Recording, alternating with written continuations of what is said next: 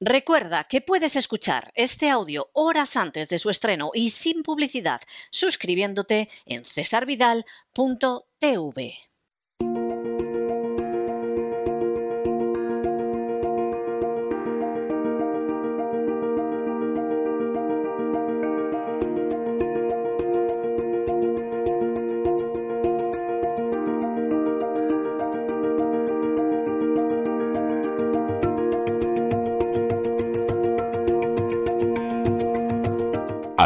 adentrándonos en la psique con Pilar Muñoz.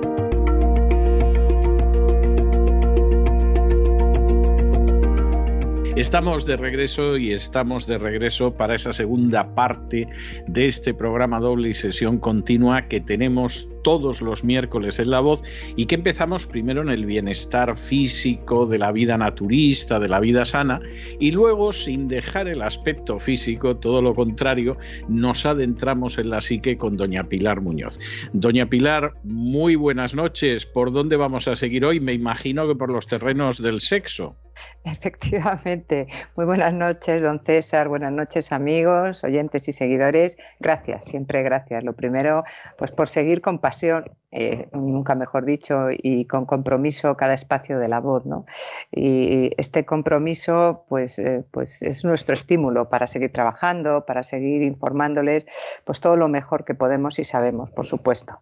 Y seguimos efectivamente dentro del bloque de la sexualidad, que hoy mm, pues a ver si lo rematamos, y eh, vamos a seguir, nos quedamos a las puertas ahí vino el intermedio, largo, pero un intermedio, de las mm, perversiones, de las transgresiones.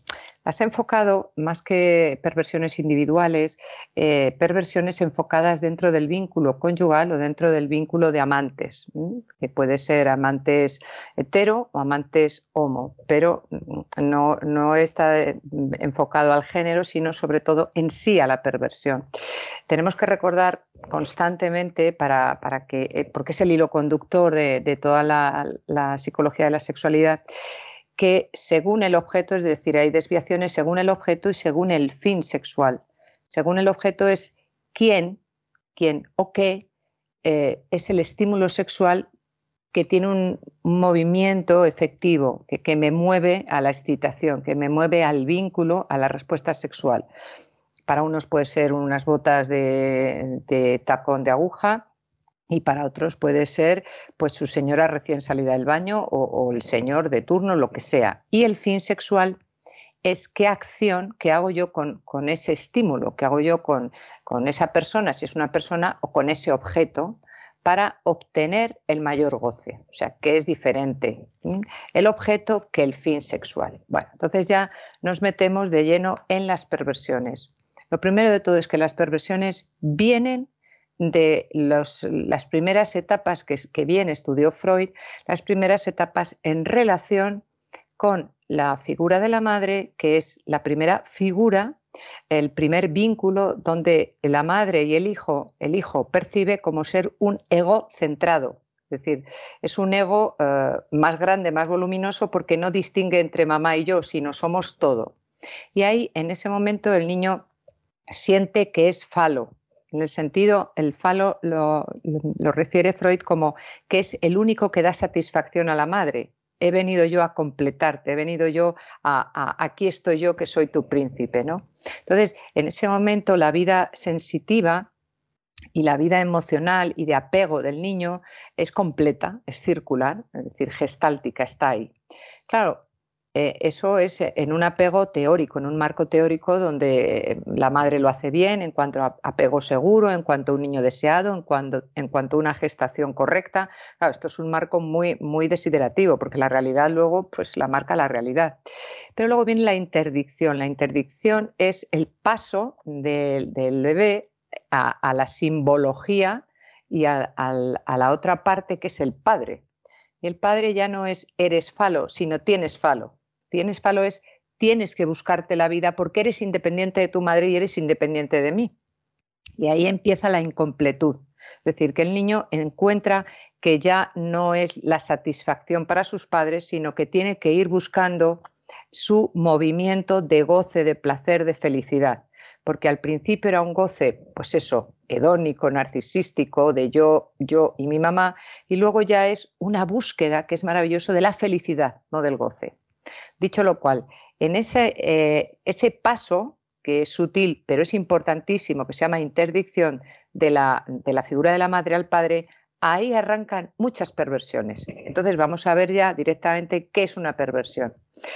Eh, ahora se consideran perversiones blandas, ahora veremos, lo que hace 20 años eran perversiones duras. Pero bueno, la perversión dura actualmente es una regresión a fórmulas infantiles de expresión. Por eso he hecho antes el inciso de estos momentos de paso. ¿no? Y lo que busca es una satisfacción del deseo sexual que en el plano de, la acción, de lo que se ve, del comportamiento, lo que se ve desde otras personas que no tengan esa perversión es conductas anómalas en relación con el objeto o en relación con el objetivo sexual. Es decir, que una persona que no haya tenido ese mal paso de la madre al padre, pues ve que como alguien se puede excitar eh, con unas botas negras de cuero. Eh, bueno, pueden tener más o menos erotismo, pero eh, luego veremos el fetichismo en profundidad, pero no es para producir un orgasmo. Entonces, eso se considera una perversión dura, porque son unas respuestas anómalas desde el punto de vista estadístico de la población en general. Claro, esa estadística ahora se rompe porque dentro de la, de la ideología de género lo que se está potenciando es precisamente todas estas conductas, estas respuestas anómalas y los estímulos que provocan las respuestas se están saliendo de los cánones de lo que era una, un estímulo y una respuesta sexual sin el marco de la patología. Es más, la respuesta sexual tradicional ahora en sí se considera patológica, pero yo me estoy refiriendo a bueno, pues lo que todavía se estudia en psiquiatría y en psicología. Freud eh, además lo completó con la investigación sobre la función que tienen las perversiones en el individuo y que sirven como mecanismo de defensa, esto es interesante, es decir, ¿por qué esas personas gozan así? ¿Porque quieren ser malvadas? Pues no, porque sirven para protegerse de la angustia derivada de esos momentos que ahí, como el individuo, el niño a esas edades, incluso a esos meses, no es consciente, no tiene capacidad racional, sino solamente es cerebro sintiente, pues se protege de esa angustia, de esos conflictos edípicos a través de esas respuestas anómalas sexuales. Entonces, la característica de la perversión dura es una atracción irresistible hacia ese tipo de comportamiento anómalo o extravagante. Es decir, que, a la persona le arrastra. Es una adicción, pero mucho más profunda. Entra dentro de unos planos que ni siquiera el sujeto es consciente. Bueno, la más conocida, la que se estudia más, eh, hay gente que podrá decir, bueno, y las personas eh, con crímenes sexuales, hemos dicho eh, en, el, inicio del programa que era entre pareja. Entonces, toda esa parte de, penal o criminológica no, no, la contemplo. Entonces, la más conocida como perversión dura en esa relación de dos es el sadomasoquismo, ¿no? que es el sexo extremo, porque, porque ya hay un montón de objetos que, lo, que hacen que la respuesta sexual eh, vaya acompañada de objetos y de sufrimiento que hacen que ese sexo sea extremo, porque además implica sumisión, de una de las partes. Implica látigos, eh, implica em, aprisionamiento, es decir, eso se llama sexo extremo porque el sexo, ese que hablamos el primer día, es tan bonito que está unido al amor. Este simplemente está unido al goce, no al placer. El placer, si se quiere, nos quedamos en las perversiones blandas, pero en las perversiones duras, la persona busca el goce de él o de ella, pero no el placer porque el placer es mucho más profundo. Entonces, los practicantes del BDSM, que se llama así, son las siglas del sadomasoquismo, eh, como el ser humano es, muy inteligente en líneas generales y muy astuto, pues, hombre, queda feo presentarse de este modo, porque, como digo, vienen todos los manuales como sexo extravagante y anómalo. Entonces ellos utilizan una narrativa, una semántica en su descargo y que dicen, bueno, pues que esto es un juego que respeta mm, tres principios, que es que tiene que ser sano, eh, que, no puede estar motivado por un deseo de desahogo, de rabia o de frustración, y cómo lo separan cuando precisamente el ser, eh, el ser humano que está en el momento eh, de excitación sabe distinguir entre una rabia y una frustración que haya tenido pues dos horas antes. claro, a nivel semántico el papel lo aguanta todo, pero la realidad es que a lo mejor un latigazo de mayor intensidad te lo llevas.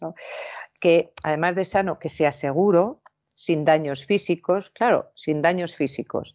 Es decir, que cuando utilizan, por ejemplo, em, hacer correr la, eh, la, cera de una vela ardiente sobre los senos, pues hombre, la persona tiene que estar, la que lo recibe, muy sofronizada, es decir, que haya asociado el placer con ese dolor, porque dolor hay. Eso es así. Y que lo considere como un juego. Y además que sea consensuado. Bueno, esto va de suyo, se supone.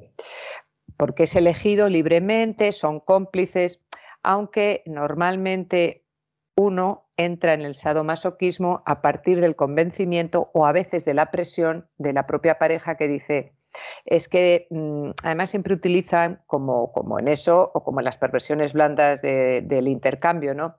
Hombre, yo creo que estás incompleta, Mm, tienes que probar esto, atrévete, eh, ya somos adultos, es incluso algo más intelectual, mm, no sabes tú la cantidad de gente elitista que lo practica y dice, bueno, claro, son palabras, elitista de que de la anomalía. sí, lo común que es, en fin, la gente que, se dedica a esto, sí. Exacto, exacto.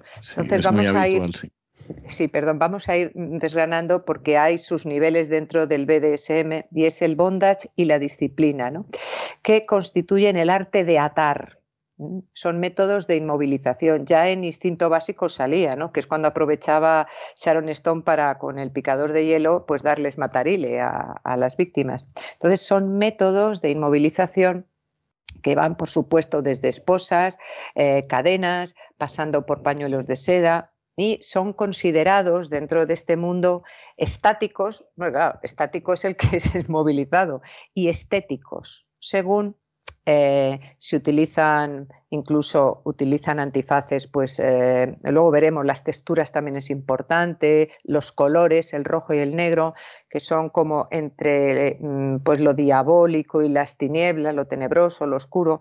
Por eso dicen que el bondage es, eh, tiene esa parte estética para todas estas personas iniciadas bueno, y para que tiene parte estética porque a lo mejor te vendan los ojos con un con un lazo de seda o algo perfecto, así perfecto, pero claro el elemento estético exacto a mí esto me, parece mucho más estético ver pues eh, o suponer una pareja amándose para mí es más estético, pero claro, yo me he quedado en el Pleistoceno primero, porque a, mí esto no me parece estético, pero sí que hay gente que se dedica, como digo, a estos mundos y sobre todo en las tiendas estas, los eh, shop, estos mm, sex shop, pues que tienen todo tipo de materiales, sabores, digo literal, sabores y colores para que esto sea estético que también influye en el erotismo de, estas prácticas.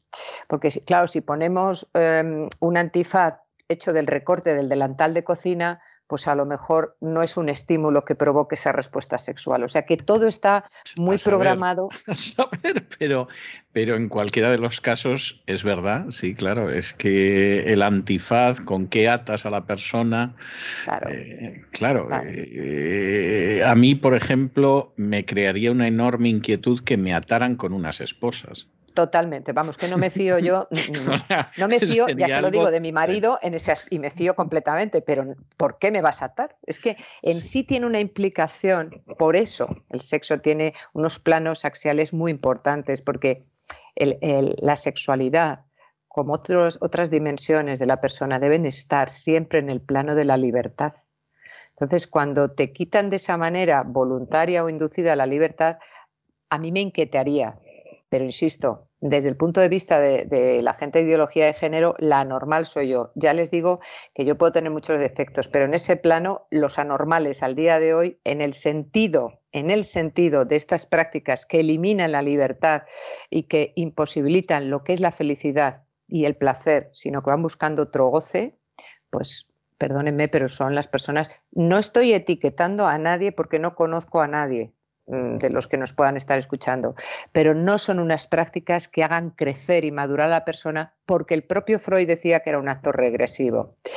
Bueno, luego está muy, muy enlazado esto, que se puede dar en, un mismo escenario y en un mismo encuentro sexual la dominación y la sumisión que además los roles están muy bien repartidos. Es decir, puede haber una persona que tenga eh, muchísimo poder en la vida real y que luego, por ese déficit, esa carencia en el paso de la madre al padre, busque ser castigado. Normalmente tiene que ver con la figura de la madre. Entonces, ¿qué supone? a nivel de, observador externo? Pues es el arte de doblegarse y eso es fundamental para la humillación. Y la humillación es a través de actos físicos o verbales. Y los verbales son durísimos. Y los verbales pueden llegar hasta la excitación genital. Y se trata de juegos, sobre todo Fíjense lo que hemos dicho antes, los verbales van directamente, se procesan no por los genitales, es decir, un tocamiento se procesa por lo genital y por supuesto también influye el cerebro, pero la dominación y la sumisión con las humillaciones físicas y verbales, eh, la entrada para la excitación es cerebral. Es decir, eh, llámame esto, llámame tal, llámame, fustígame. Es, es una entrada al erotismo a nivel cerebral y escenográfico lo de lámame, lámeme las botas. Es decir, todo esto es un juego de excitación, pero fundamentalmente cerebral. Y, el, culmen es el sadomasoquismo, ¿no? Por supuesto que ya es la utilización de castigos físicos, castigos físicos como potros de tortura, de distinta naturaleza y de distinta intensidad. Y aquí en esta práctica, lo mismo que ellos han dicho que es, un, es un, mm, un riesgo mínimo porque es un sexo seguro y que no hay daños físicos, aquí se les puede ir la mano porque el riesgo de lesiones es muy elevado, precisamente porque en ese momento de excitación de cualquier relación sexual, pues eh, no estás en unas condiciones corticales de decir, no, espera, que, estoy en una zona, es decir, que, si utilizas pues una, una, cera caliente y te invade el pezón o, te invade pues los labios superiores, o, hombre, es que, es que esto, por supuesto que corres un riesgo altísimo, ¿no? Pero, eh, sin embargo, el núcleo fundamental de una perversión dura no es el sexo extremo, fijémonos en esto, o sea, dejémonos de, de la parte más morbosa. Esto es lo que a mí eh, me da por investigar y, lo das vueltas a nivel filosófico y sobre todo a nivel teológico. El, placer está en la falta de libertad, la prisión en la que el perverso se refugia. Es decir, huye mm, de un peligro infantil y se refugia en un peligro real. Esto es lo que con lo que nos tenemos que quedar. Es decir, que estas perversiones que llegan hasta este extremo no es un ejercicio de libertad. Es una búsqueda de ser castigado. Es una búsqueda de entrar en, una prisión particular, mm, eh, silenciosa, que, que, puede ser conocida solo por ti y tu pareja. ¿no? Las perversiones blandas en principio, no definen patologías psíquicas como este tipo, es decir, que pueden venir o no mm, de carencias infantiles, pero la mayoría en lo que responden es la decisión de experimentar lo de libremente, habrá que entrecomillar, porque claro, antes de, de, todo Hollywood y de todo este erotismo tipo Almudena Grandes y demás, pues a lo mejor ese libremente estaba dirigido en otro, hacia otros cauces. Pero bueno, es la necesidad de experimentar situaciones nuevas y que antes solo, solo se vivían en la pareja a nivel, como hemos dicho antes, a nivel verbal o a nivel cerebral. ¿Cuáles son esas perversiones blandas? Relaciones en grupo, que hay muchísimos, sobre todo de gente de nuestra edad, don César, que dicen, bueno, yo ya es que me lo sé todo, esto no me pone. Entonces, hay salas donde se llaman de parejas libres. Entonces, están a disposición, a mí me parece que, están diseñadas mm, por el propio Satanás, así se lo digo, porque tienen todo tipo de agujeros, eh, de camas, de, sensaciones que facilitan el no pensar y solamente sentir, pero mucho más allá mm, de animales, sino vas buscando realmente el morbo y hacer verdad una fantasía, que las podemos tener todos, pero que cuando bajas a la realidad nunca va a ser la realidad igual que tu fantasía. Entonces, eh, ahí empieza la perpetuación y el círculo vicioso de mm, pero quiero darlo la vuelta y entonces es más y entonces las luces tienen que ser así en vez de con dos son con tres y con alguna otra persona que viene y que nos pilla es decir que hay eh, una cantidad de posibilidades de enganchar con perversiones duras. Eh, los ciertos comportamientos gays adoptados solo por el gusto de probar o vestir ropa del otro sexo. Es decir, que ella, por ejemplo, se ponga un arnés y penetre a, él, por aquello de sentir, porque es un comportamiento gay, ¿no? decir, bueno, pues soy otra persona, que puede ser el, travestismo.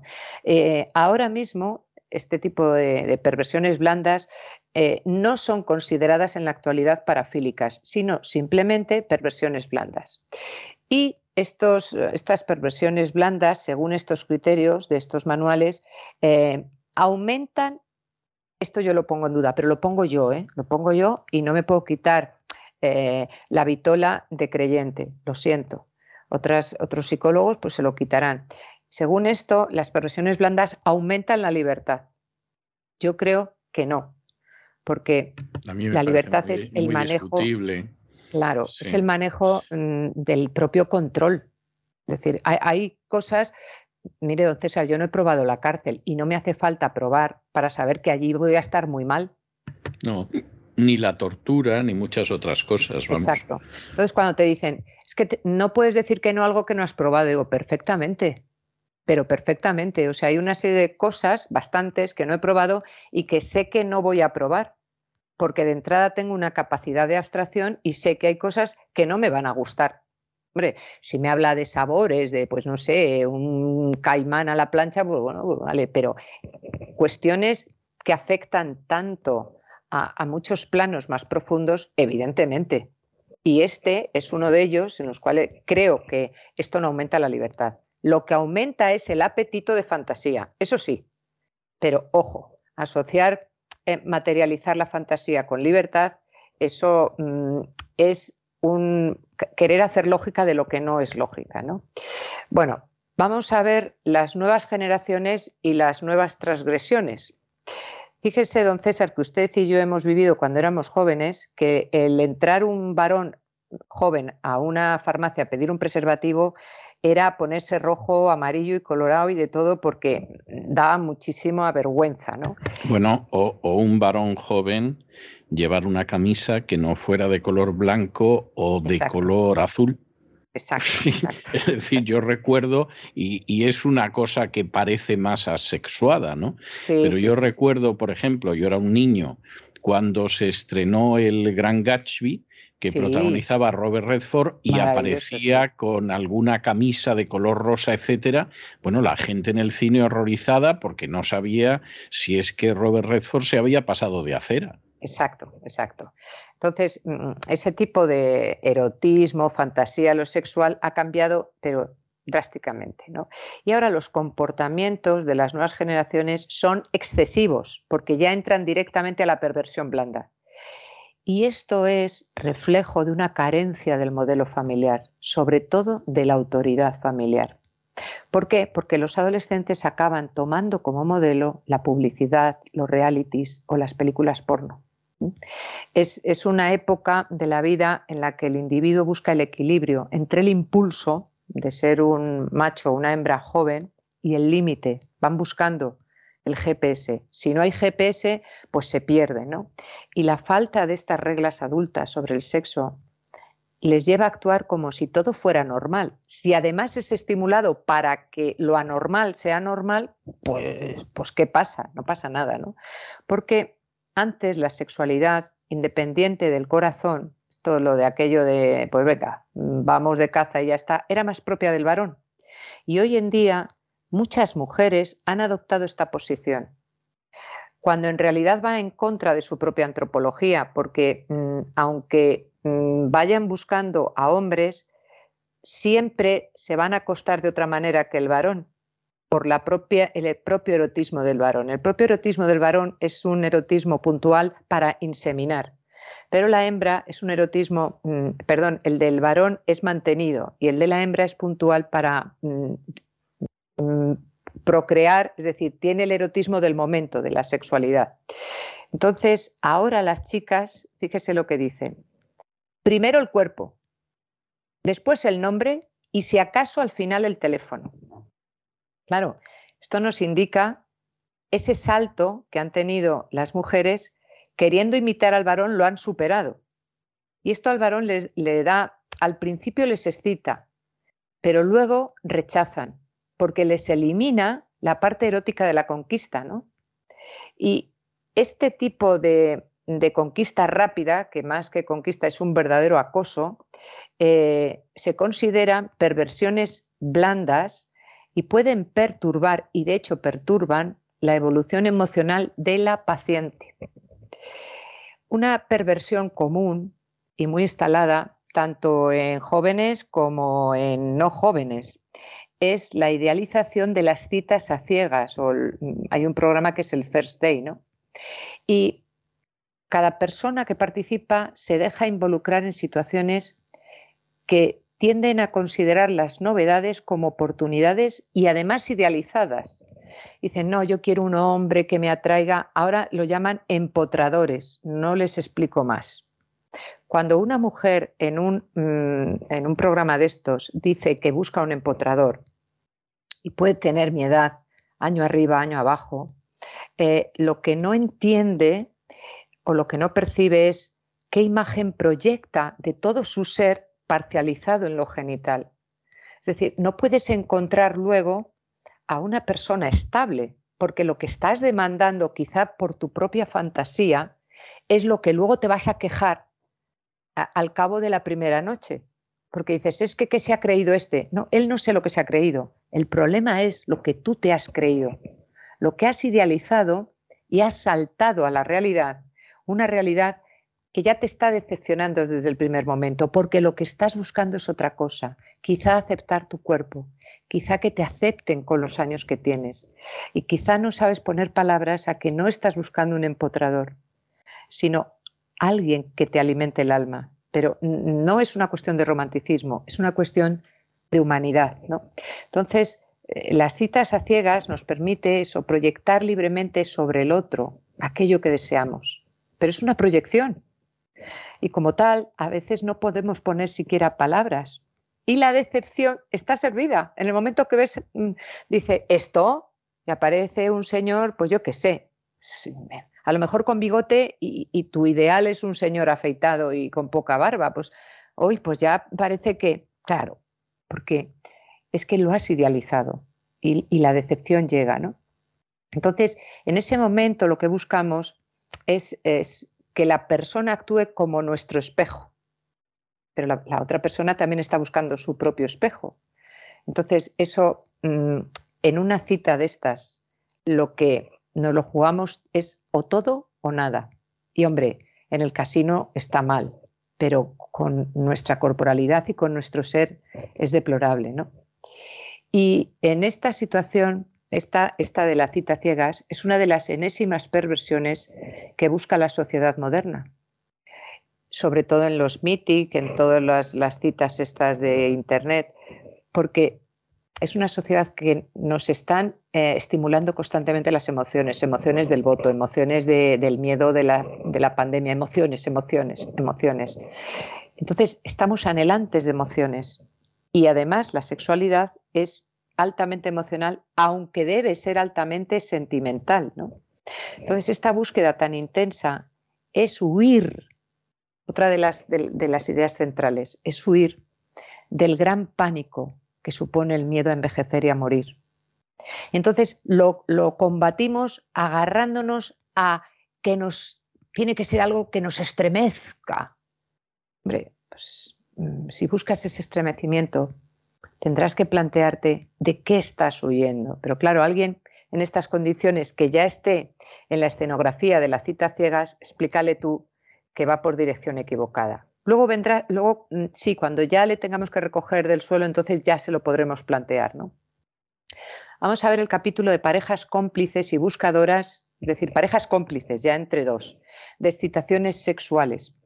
Y bueno, hay parejas que son capaces de jugar con una fantasía transgresora y mantenerlas en el secreto de la alcoba, en el seno de la relación, ¿no?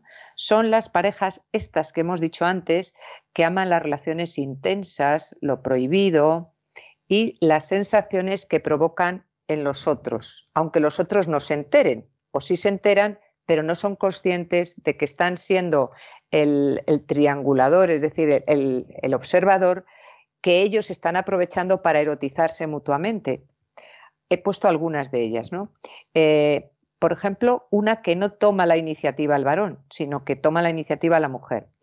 Mujeres que quieren poner alto voltaje a sus relaciones sexuales y convierten el shopping, el ir de compras, vaya, en una oportunidad de transgresión. ¿Por qué? Porque a través del juego del semidesnudo, de los probadores, del espejo y del vértigo de ser pillados, eso mm, para este tipo de parejas y sobre todo de mujeres es un alto voltaje, porque el juego consiste en no llegar a la penetración, pero es una escalada erótica continuada que acaba normalmente con un coito salvaje en el coche o dentro del parking. En, en ocasiones la pareja decide meter a un tercero. Suelen recurrir, suelen recurrir a prostitutas que las llevan a compartir el lecho conyugal y esta persona está al servicio de ambos cónyuges. Es decir, que uno de ellos, si es prostituta, ella en este caso también juega a un juego lésbico para satisfacer los deseos y fantasías de cada uno de ellos y de ambos. Eso es meter a un tercero. ¿no? Este tipo de consentimiento mm, no es privativo solo de los maridos y mujeres, no, no, también puede darse y de hecho se da más entre amantes con mucha más frecuencia y además con más razones porque mm, ya en sí el tener un amante es una transgresión y una búsqueda narcisística de porque yo lo valgo, de placer y de huida de la rutina o de huida del fin y el objeto sexual que tienes en casa. Eh, es también relativamente frecuente el encuentro entre desconocidos a través de las voces, a través del teléfono.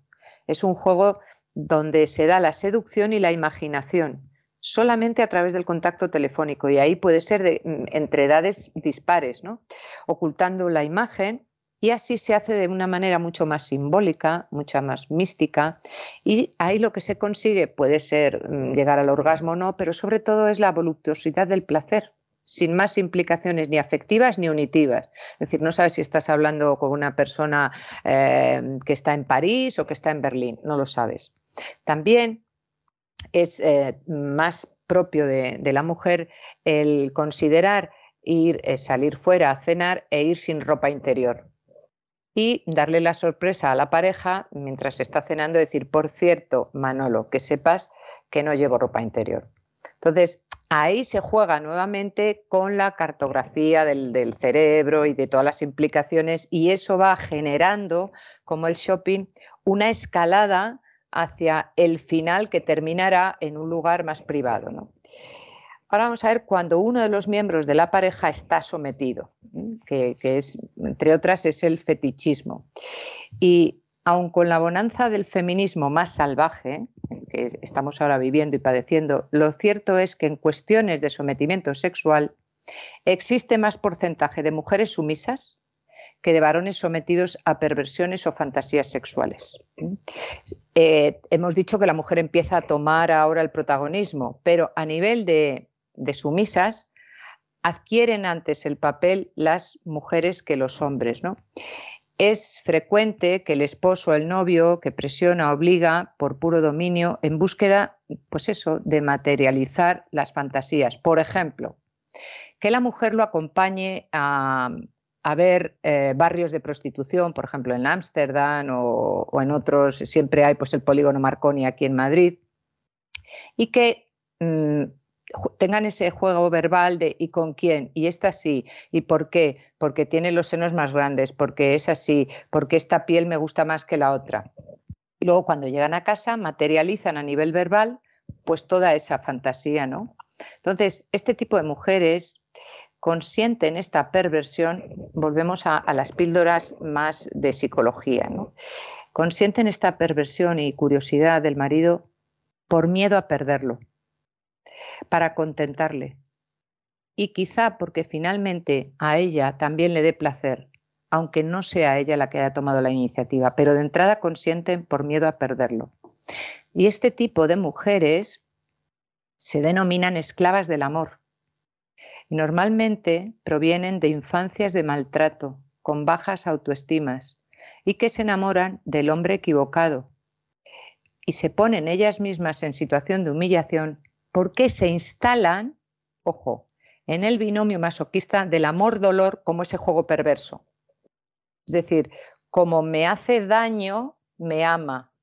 Como me invita a una cabina mm, también para ver sexo en directo, eh, pero al final lo hace conmigo, aunque esté deseando a la otra, porque esa es la triangulación de la fantasía, me sigue amando a mí. Este tipo de mujeres lo mantienen y lo perpetúan porque son consideradas esclavas del amor. Vamos a entrar en el fetichismo. Freud ya decía que cierto grado, esto es verdad, ¿eh? cierto grado de fetichismo, porque me ha pasado a mí, ya se lo voy diciendo, es normal. ¿Por qué? Porque todos sentimos debilidad o deseo por ese objeto o detalle del amado. Ay, ¿por qué no te pones la camisa con la que te conocía y te quedaba de bien? Eso es un fetichismo sin llegar a orgasmo ni sin llegar a nada. Ay, me recuerdo la colonia que llevabas, nunca la olvidaré. Eso es fetichismo. ¿Usted cree, ¿Usted cree que eso es fetichismo? Sí, según Freud, sí. Es un, a ver, es una simbología. no debía tener una vida sexual muy alegre, ¿eh? O sea, vamos, vamos a ver. Eh, yo soy, yo no es que diga que he sido, no, yo sigo siendo un ávido lector de Freud. Vuelvo muy a menudo a leerlo con el paso del tiempo cada vez me he ido creyendo menos sus tesis principales, es decir, yo creo que en términos generales Freud había oído algunas campanas y nunca acertó a saber dónde, pero en fin, esta es una opinión personal y hay gente para la que Freud es San Freud, ¿no? Pero, pero aparte de eso, la sensación que a mí me ha ido dando, además cada vez de manera más creciente con el paso de los años Freud, es que fue una persona que tuvo una vida sexual muy triste. Entiéndame por triste, con muy poca alegría, muy poca gracia y muy poco movimiento. Y él era una persona mm, con mucha turbación interior, eso es cierto. Pero como te pones a investigar es cuando vas al médico a hacerte un chequeo, algo te sacan. dices, pues mira, esto no sabía yo que este lunar podía tener pues estos matices, ¿no?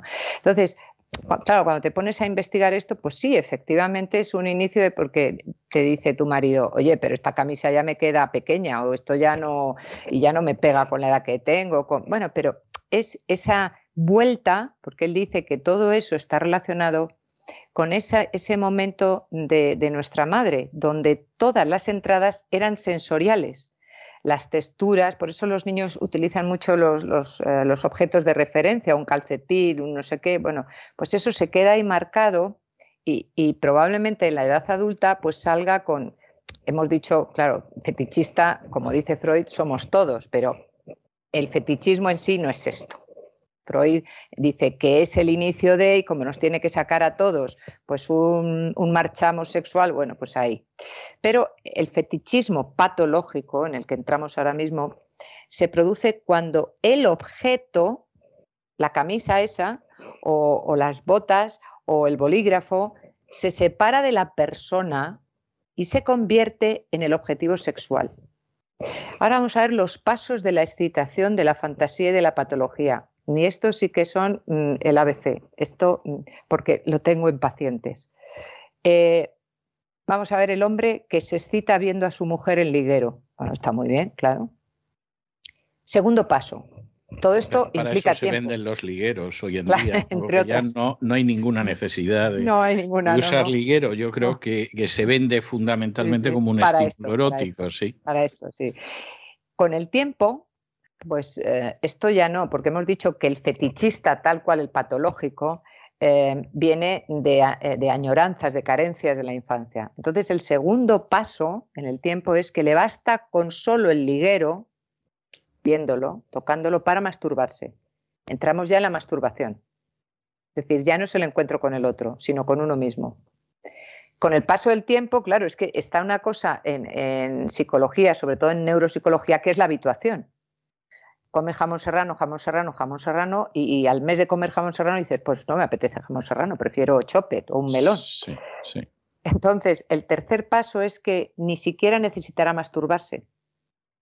Alcanzará ese orgasmo, ese orgasmo así eh, como más de misticismo, simplemente tocándolo o poniéndoselo él mismo, es decir, haciéndolo suyo haciendo ese objeto, haciendo lo suyo, algo más narcisístico que esto y más egocentrado, imposible.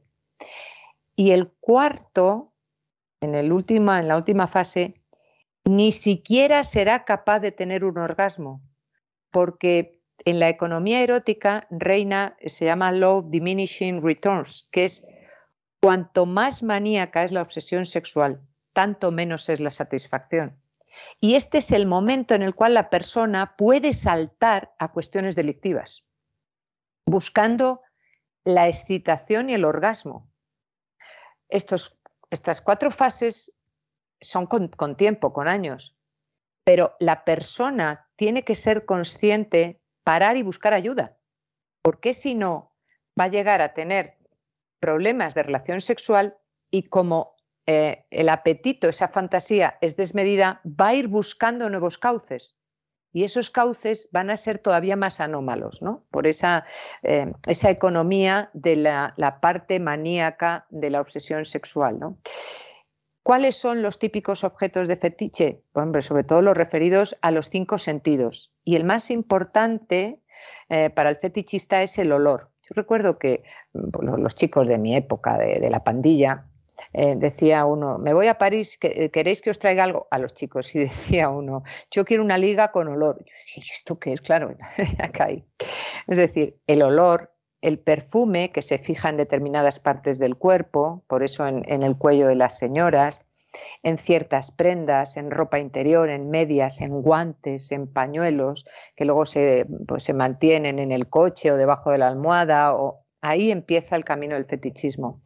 También es fundamental el tacto, que ya hemos hablado antes en lo del bondas, las sedas, las pieles, los terciopelos y otros objetos que son rígidos y comprimen. Y si no, ¿por qué las botas y los corsés?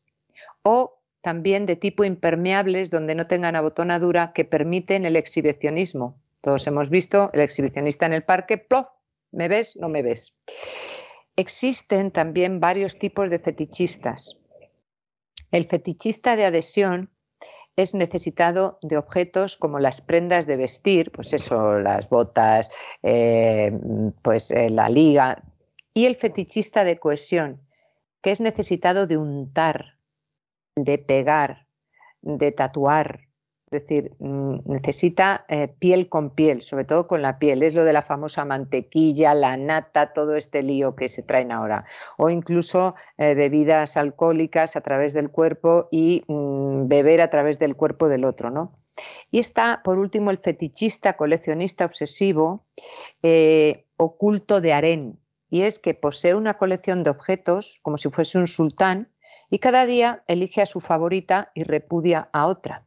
Entonces, cuanto más se interesa por los objetos, porque tiene allí normalmente en habitaciones o en baúles cerrados, porque ese es su gran secreto, menos se va a interesar por la persona amada. Es decir, si tiene un pañuelo de seda, un liguero, un no sé qué, que en su momento correspondió a una persona que tuvo relación con ella, y ya ha empezado esas fases que hemos dicho, el fetichismo, pues muy poco va a necesitar a la otra persona, poquísimo.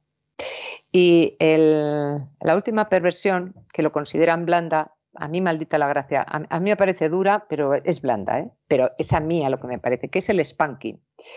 Y este comportamiento entre parejas tiene una historia muy interesante. Bueno, depende de hasta dónde llegue el spanking, puede ser duro, puede ser blando, o sea, todo hay que reconocerlo, ¿no? A mí me parece que desde luego no, a mí no lo he probado ni lo creo que a la edad que tengo no lo voy a probar. Se trata de propinar golpes en las nalgas, ¿no? Y se considera una variante blanda de la fustigación y no tiene ninguna implicación sadomasoquista y quedan excluidas la crueldad, el miedo y la sumisión que es verdad, porque es un montaje, una performance que ha de ser, mm, el hombre ha de ser pacífico, pero autoritario y a la vez paternal. Y ella ha de ser pues una lolita, viciosa, caprichosa y rebelde. Entonces, el hombre, según la que es la, Lady Montage, que es una aristócrata que divulgó esta perversión, pues mm, ella mantiene que hay mujeres que les es muy irritante en ese momento sexual eh, que el hombre se comporte con sensibilidad femenina. Es decir, que los golpes en las nalgas, según esta aristócrata, es divertido y es excitante. Y si el spanking está bien hecho, el trasero debe terminar morado y que escueza en las manos que golpean. Bueno, eso ya me parece, eso ya me parece un poco excesivo. ¿eh? Y tampoco se exige el desnudo, completo, sino es preferible que solo quede al descubierto la parte que va a ser sometida al castigo. Con esto hemos terminado, la sexualidad, pero quiero terminar, lo siento, es, eh, es que soy yo, no soy otra persona, con una reflexión de Gálatas. En lugar de utilizar la expresión soy humano como excusa para vivir en la carne, utilicemos soy salvo como razón para vivir en el espíritu. Y el bloque de sexualidad está terminado. La próxima semana otro bloque. Pues muchísimas gracias, doña Pilar. Por cierto, tengo que decirle que la primera asignatura que yo enseñé el año pasado en, en fue precisamente Gálatas, o sea que es algo a lo que soy muy, muy sensible. Muchísimas gracias, doña Pilar. Y bueno, yo le he reservado hoy un, a ver, a ver. Le he reservado hoy un tema de una película que yo creo que durante mucho tiempo para mucha gente fue el ejemplo claro de cuando alguien no estaba bien y se cruzaban cuestiones de carácter sexual edípico de todo tipo, psicosis o psycho, como se dice en inglés. Entonces yo le voy a dejar con el tema principal de, psicosis, que es un tema muy desasosegante y eh, lo pretende además. O sea que, que, esto es bastante, bastante claro. Y nos ¿Con encontramos... Qué, ¿Con qué producción tan, tan pequeña? ¿Verdad? Un coste mínimo, pero era buenísima. Bueno, eh, es que al final en muchos casos el, el talento funciona mucho mejor que, el dinero. ¿eh? Claro, o sea, necesitas un mínimo de dinero para montar algo así, pero no cabe la menor duda de que el talento de Hitchcock evidentemente suplió el dinero que hubieran podido tener otros directores. Yo estoy convencido de que, de que el talento y un buen equipo, aunque sea pequeño, Mm, te puede llevar a hacer cosas extraordinarias que no hace gente gastando muchísimo más y con equipos mucho más grandes. El caso de Psicosis es un ejemplo, pero vamos, se podrían citar muchos más. hasta, hasta la semana que viene, doña Pilar. un abrazo muy fuerte. Muchas gracias, un abrazo y con estas notas, sin ningún género de duda, inquietantes del tema principal de la película Psicosis, hemos llegado al final de nuestra singladura de hoy del programa La Voz. Esperamos que se hayan entretenido, que lo hayan pasado bien, que hayan aprendido incluso una o dos cosillas útiles y ya lo saben, los emplazamos para mañana Dios mediante en el mismo lugar y a la misma hora y como siempre nos despedimos con una despedida sureña. God bless you. Que Dios los bendiga. El programa La Voz es una producción de Artorias Incorporated y al amparo del derecho a la libertad de expresión no se hace responsable de las opiniones vertidas en el curso del mismo.